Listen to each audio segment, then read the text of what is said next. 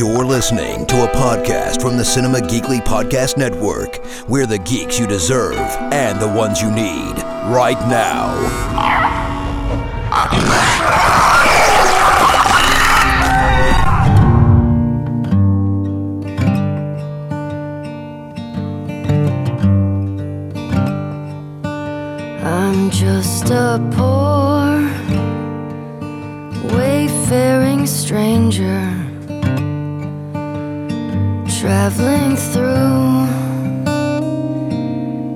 World of woe.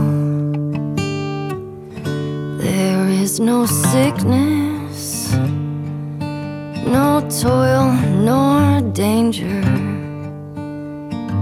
in that bright land to which I go.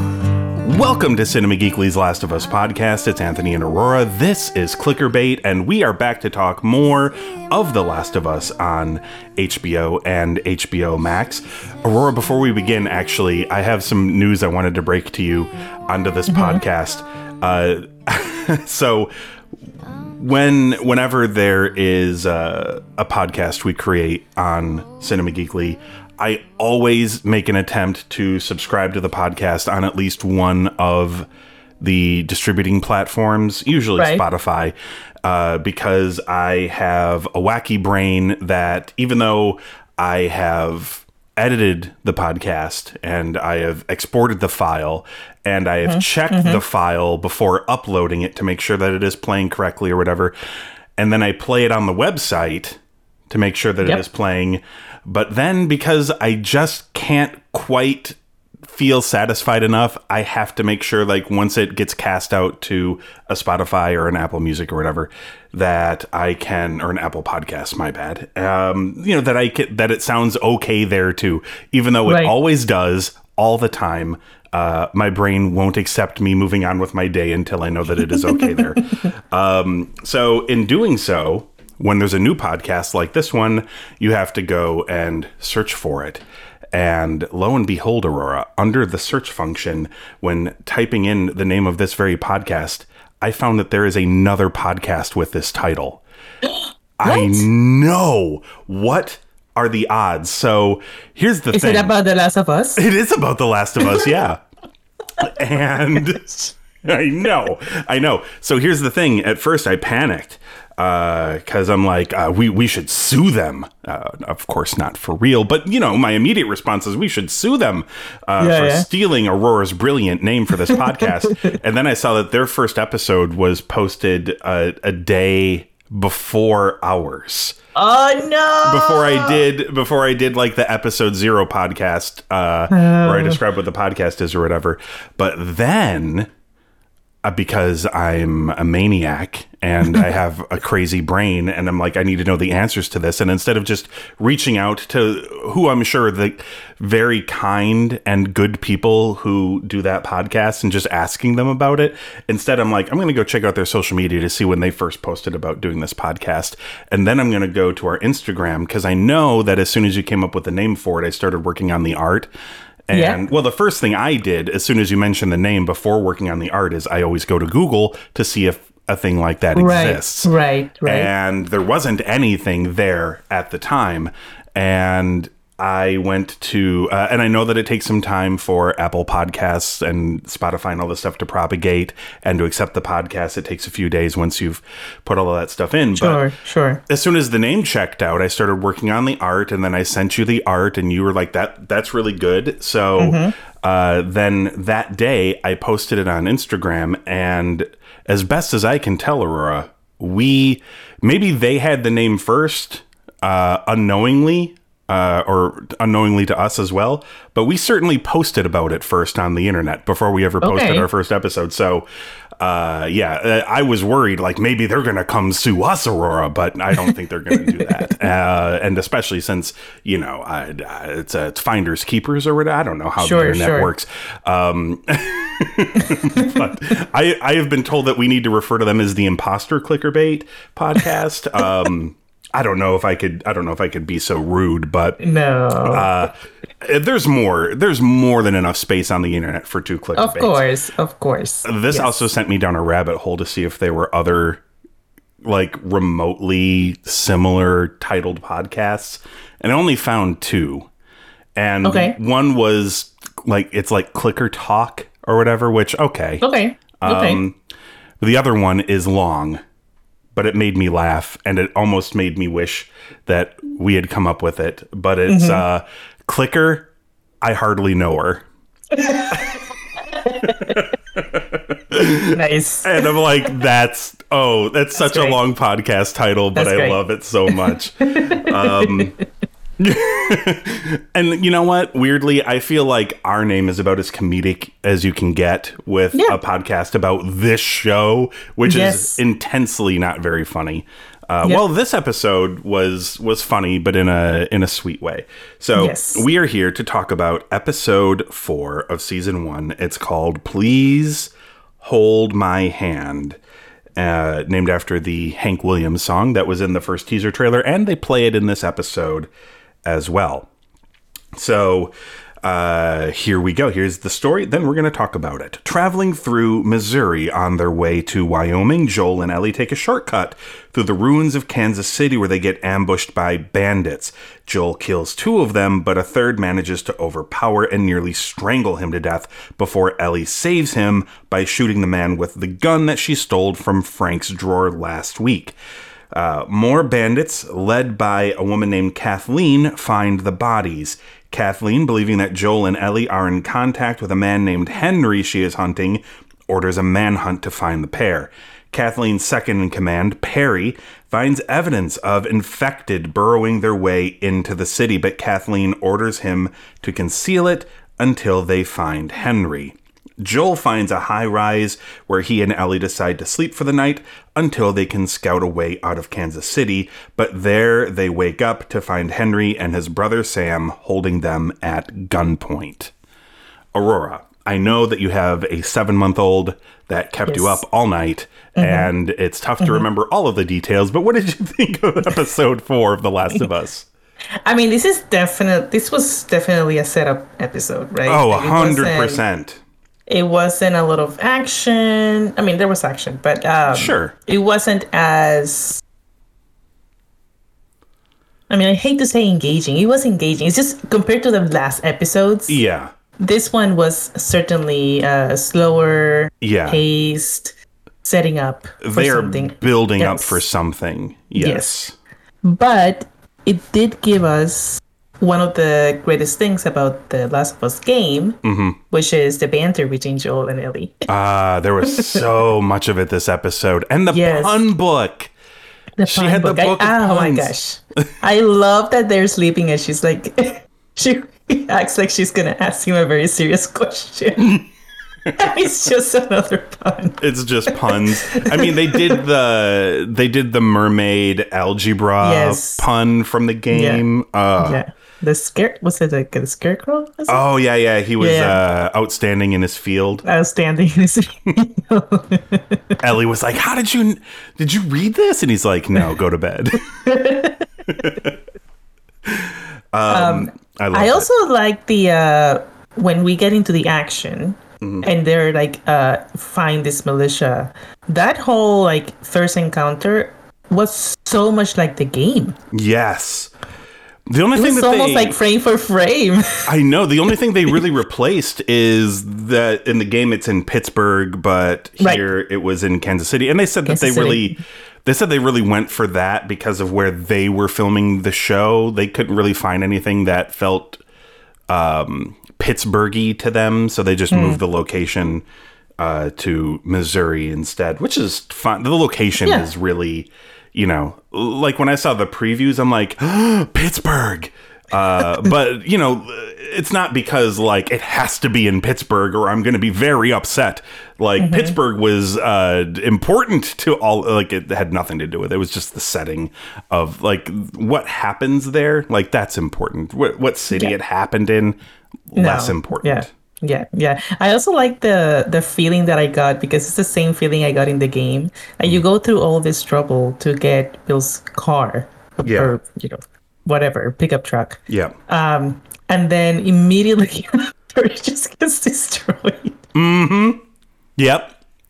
I mean, it's You, so you're much- like, what's the point? I know. In the game, it's even worse because you like there's so much stuff you have to go through. Like you have to fight through all these infected, sneak around, get into like this high school, fight a bloater. Then you have to like Mm-hmm. Yep. push the truck down a hill to get it running, and you're fighting off infected the whole time. Mm-hmm. And then like ten minutes later, the truck is completely totaled, and like at least at least here they just showed up and got the keys and got the truck and left. I, I guess, yes, yes, but still, you get this feeling of, oh my god, what's the point? Um, but yeah, I, I really like that that's that scene where they encountered the militia. It was just really similar to the game, and uh, Yeah. especially you know that common thing in the game in games where there's always like tables you know sideways and you hide behind the tables Yes. um, to shoot um, i really like that um, but and i mean i, I like uh, kathleen Yeah, yeah. So she's a new character that Yeah. they're introducing just for this. So in the uh, Neil Druckmann was talking about how in the game the bandits you encounter are just obstacles to overcome. Like there's no depth or character or motivation or anything behind them. And I think you know, here with the TV show, I mean, you could do that, but you know, it's the same. In a game, it's more acceptable because you just need obstacles to plow through. Sometimes you need uh, areas to get through, and you need things to do in them. So mm-hmm. it's okay to have sort of nameless, faceless, or whatever. And here, no, these are real people with real motivations and you know whatever their desires are good or bad or whatever led them to this like these people in the kansas city qz clearly they overthrew fedra they're not fireflies um, you know they're they're whatever they are whatever society they formed for themselves outside of this but whatever it is they're you know wary of outsiders and we don't know what sam or Henry did. Well, Henry, not Sam. Sam probably didn't do anything, but we don't know what Henry did to anger them, but they're very angry at Henry. So, like, all of that stuff, I think, are good additions. Uh, the scene where Ellie comes. So, uh, you know, another change from the game is the scene where Ellie saves Joel's life, uh, Right. is in like the hotel, I think. And it's one of these bandit guys and it's a, so the the setting is a little different. They've compacted some things. I doubt we're going to get that whole stretch of hotel gameplay, um, but they've compacted things here, and it all essentially works. Uh, Ellie surprise saves Joel with a gun, and Joel starts to trust her with the gun. But I do want to mention an element that I thought it felt like they added from the second game a little bit which is in the first game you plow through lots of guys right? You just you're a murder machine you kill guys left and right. And in the second game i noticed a significant change in how people reacted to you hurting them or wounding them or shooting them. like Yeah. people were mm-hmm. way more it, so, it sounded way more horrifying. Like people's Yes. screams and like the pain you're causing them was Yeah, way yeah. more noticeable. And when ellie shoots this guy i felt so like this guy's fear and like he didn't want to die. Like he wanted to kill mm-hmm. joel or whatever but then when the tables were turned on him like he was suddenly terrified Right. and in such a such a effective way like you know he was basically pleading for his life mm-hmm. Mm-hmm. and he's like i don't know what i'm doing i just want to go back home and like He's a kid. He's yeah, a kid. he was a Yeah. he was a he was a kid, and he's like, you know, what what's what's your name? Here, here's here's my knife. Take my knife. It's a good knife. And Joel just you know kills him anyway. Mm-hmm. But um, af- but he doesn't want Ellie to see it or to be the one to do it. Um, and that that's a thing that felt more akin to the second game where they really wanted you to feel what you were doing to Yeah, people yeah. in that game. I gotta say, there were some things. Obviously, they changed some things from the game in this episode, but there were a few things that were they did line for line, shot for shot. The Mm-hmm. bit where Ellie finds Bill's magazine in the back of the Mm-hmm. truck. Line, I they they may have even actually recreated the magazine cover in real life. I think it was the same exact I think it might be. Yeah. cover and everything and at like literally line for line is covered there, which is hilarious because it's such a great moment where you know she's like, "Whoa, how does he walk around with that thing?" and Joel is just uncomfortable the whole time. She's like, "Why are these pages stuck together?" And he's like, "Um," uh, and she's like, "I'm just fucking with you." Always a funny scene in the game, and I was so happy. I should have been laughing at it, but instead I was just smiling because I'm like, "Oh, they did it! Look at that!" Yeah. I Yeah. was just so happy to see it. Um, but they did that perfectly. Um, they did some tiny things that are just nods to the game, like uh, having Ellie go through like a very small crack in the wall that leads you to like another room. You do that a 1000000 times in the game. Or when Joel tries to go through, you know, she's like, there's a thing in front of the door. And when she's trying to pull it away, Joel is like pushing through the door, which you do like a million times in the game too. You have to constantly press square to slam through the door. um, I like tiny little gameplay nods like that that just make me smile.